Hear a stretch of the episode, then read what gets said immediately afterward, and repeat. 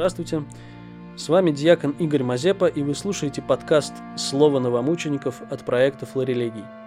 В нем мы рассказываем об истории русской церкви в первое послереволюционное десятилетие.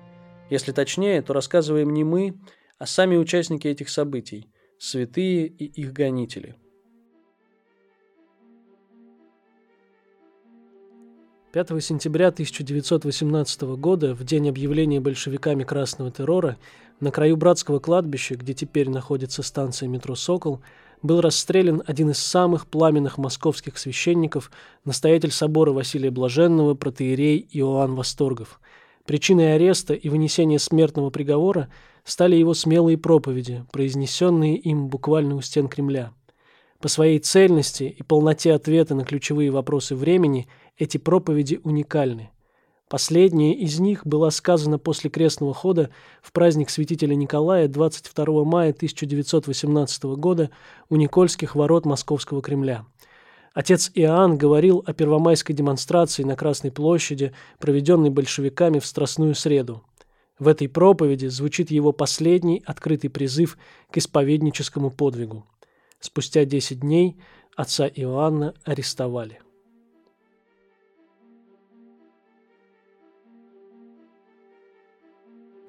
Проповедь протоиерея Иоанна Восторгова по случаю крестного хода к чудотворному образу святителя Николая у Никольских ворот Московского Кремля двадцать второго мая тысяча девятьсот восемнадцатого года. Величайшее чудо веры, чудо воскресения Христова, празднуем мы сплошным сорокодневным празднеством. Видим веру одних, неверие и сомнения других, но над всем этим видим вековую и неизменную веру Святой Церкви, которая на факте воскресения Христа утверждает самое свое бытие и посрамляет всякое неверие. В этом отношении поучительно вдуматься в учении христианства о чуде и вере, особенно ввиду нынешнего нашего торжества веры и явления чуда для православной нашей Москвы у иконы святителя Николая. Неверовавший апостол Фома уверовал в воскресение Христа и принес ему горячее исповедание веры. «Господь мой и Бог мой!» — воскликнул он, увидев явившегося Господа. Неизвестно точно из Евангелия, донес ли Фома свою руку и любопытствующие персты до язв Христовых, коснулся ли он прободенного ребра и пречистого тела. Думается, даже нет. Вера упредила его грубую уверенность, попытка проверить Бога вдруг отпала сама собой. В осязании уже не оказалось ни нужды, ни даже нравственной возможности. Почему? Потому что вера в чудо обуславливается не одними внешними обстоятельствами и явлениями, но внутренним настроением человека. А это настроение уже было у апостола. Известно, что Спаситель многие чудеса свои предварял словами: «Вера твоя спасла тебя, иди с миром». Так он требовал веры ранее чуда, а вера давала чудо, как огонь искру.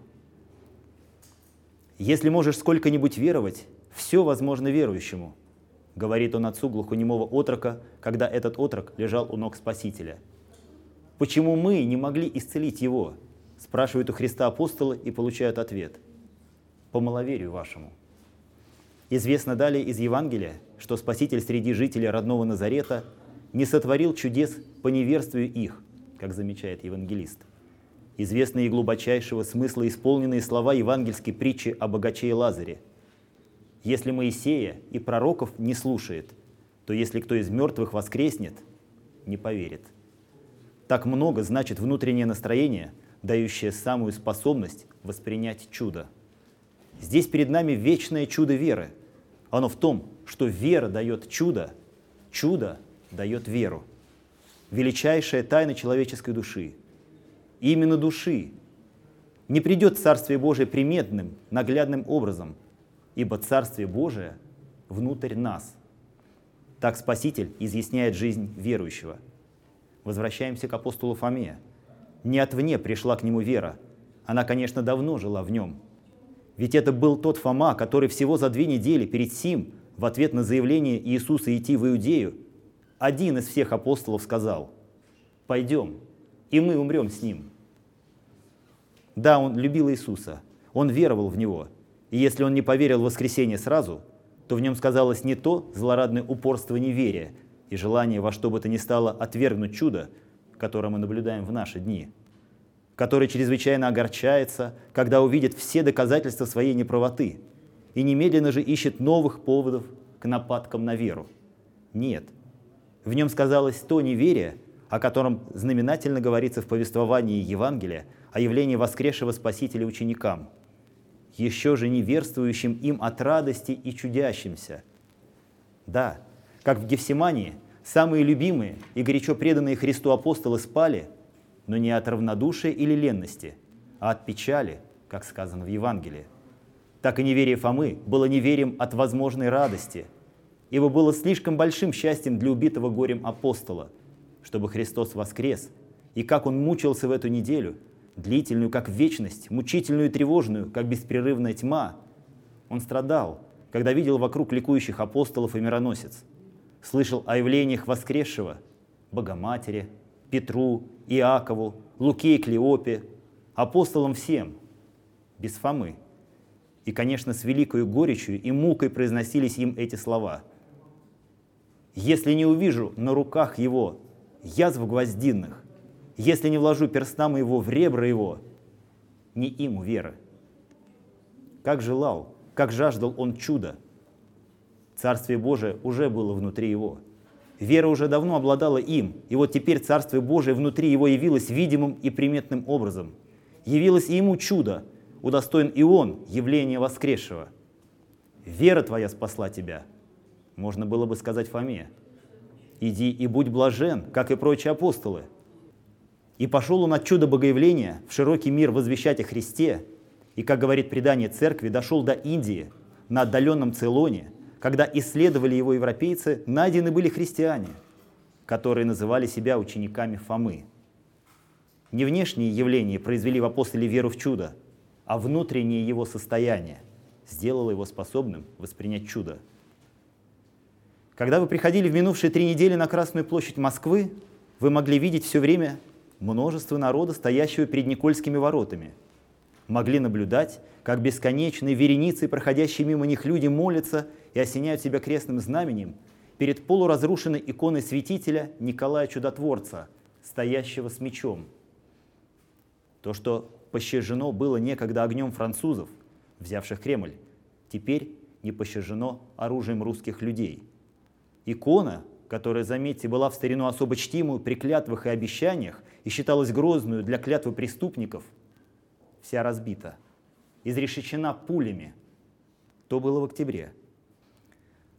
Но вот те, которые расстреляли икону, стали теперь нашим правительством. И правительство это со всей откровенностью и решительностью воздвигло на Христа и его церковь самое лютое гонение. Пришли дни страстей Христовых, и как некогда в одни страстей облекли Спасителя в багряницу, били по увенчанной тернием главе и, насмешливо становясь на колено, говорили: «Радуйся, царю иудейский!» Как тогда веселилась и радовалась толпа убийц и нагло вопила: «Сойди с креста, если ты Сын Божий!» То есть покажи чудо, если ты Бог. Так и в наши дни живого и вечного Христа одели в одежду поругания, и первого мая буквально стали ликовать и веселиться с музыкой и песнями в тот самый день, когда Иуда предал Христа. Причем и праздновали подобно Иуде, буквально за сребреники, ибо шли в шествие социалисты, почитающие только сребреники основою жизни, то есть признающие в жизни только один экономический интерес. Да и шли насильно те, кого нанимали за сребреники, кто материально зависим был от распорядителей празднества, состоящие на жаловании, и слышали прямые распоряжения о том, что не явившиеся на праздник будут уволены со службы и лишены жалования. И буквально в багряницу, в кровавые огромные полотна облекли Кремль, заслепили очи в чудотворной иконе Спасителя на наших Спасских воротах, завесили самую икону и огромную лампаду, завесили все Спасские и Никольские ворота, сокрыли от взоров и образ святителя Николая. Неслышно, но внятно раздавалось старое требование чуда: «Если здесь Бог, пусть явится в защиту его знамение и чудо». Не внимали устроители празднества ничему, ни голосу церковного собора, ни голосу всего церковного народа, не хотели считаться с народной тоскою, с народным горем и негодованием. Нужно было видеть накануне первого мая здесь, на Красной площади, волнение и слезы народа, чтобы разуметь, какой вызов и какое оскорбление наносилось народной вере. Социалистическая власть, как мы теперь видим, завела и повторила весь аппарат власти вообще государственной, против которого она в свое время столь сильно восставала, когда ее представители сидели в подполье. Теперь, когда нас, не социалистов, защитники и проповедники свободы загнали в подполье расстрелами и тюрьмами, и когда в подполье оказался весь народ, потому только, что он сделан безоружным. Власть социалистическая стала охранять себя, с одной стороны, явными наемниками и народцами, с другой — наемными же тайными шпионами. И вот когда здесь, на Красной площади, я стоял, окруженный народом, у Спасских ворот вечером, прежде всеночной, накануне Иудина дня, то есть Великой Среды, первого мая, и когда некоторые из верующих в громких выражениях и в резкой форме стали заявлять протест против закрытия древней и чудотворной иконы Спасителя и лампады пред ним, причем с суровым и горьким остроумием стали истолковывать символы, изображенные на красном полотнище, один из агентов-шпионов нового правительства подошел ко мне и вызывающе спросил: «Это так вы проповедуете по Евангелию?» Я ответил, что в Евангелии есть слова, относящиеся и к этому случаю. Они гласят: «Если они, то есть эти дети веры, умолкнут, то камни возопьют». И камни возопили. Завеса багряницы поругания с каменных Спасских ворот спала сама собою. И мы, вышедшие из храма после всеночной, уже увидели ее лежащей на земле. Лампада ярко блистала перед образом Спаса. На камне изображенный лик святителя Николая на Никольских воротах вдруг стал освобождаться от багряницы поругания. Она разодралась крестообразно над самую иконую, потом стала истлевать, распадаться на части и развеялась ветром по площади. Народное сердце в жажде веры и чуда увидело здесь воистину чудо. И оно есть действительно чудо веры. Со стен Кремля стали стрелять в те группы верующих людей, что собирались около святой иконы. Несчастные насильники не понимали того, что этим они только больше привлекают народу и только сильнее благовествуют о чуде.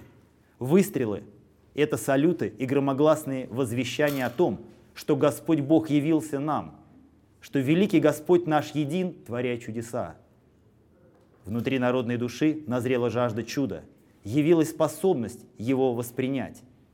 И как воскресшего Христа уже не удерживали ни затворенные двери, ни камень с печатью, ни хранительная стража у гроба, так не удержит теперь народной веры и силы церкви никакое насилие. Поднимите же ныне церковные хоругви, по слову пророка, противу стен Вавилона поставьте знамена. Пойдем и мы к чуду.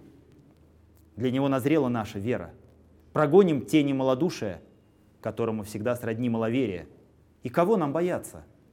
Пред кем малодушествовать? Зачем нашим страхом и бессилием усиливать насильников? Мы разгадали их, мы знаем, откуда они пришли, чего ищут. Мы прочитали и уразумели эти масонские знаки на красных полотнищах и багряницах, в которые одевают церковь. Мы разгадали их намерение разложить всесильные организации жизни, особенно же церковь и государство, чтобы легко весь мир взять в свои руки. Мы слышим обвинение пастырям: «Вы были и остаетесь дурными священниками».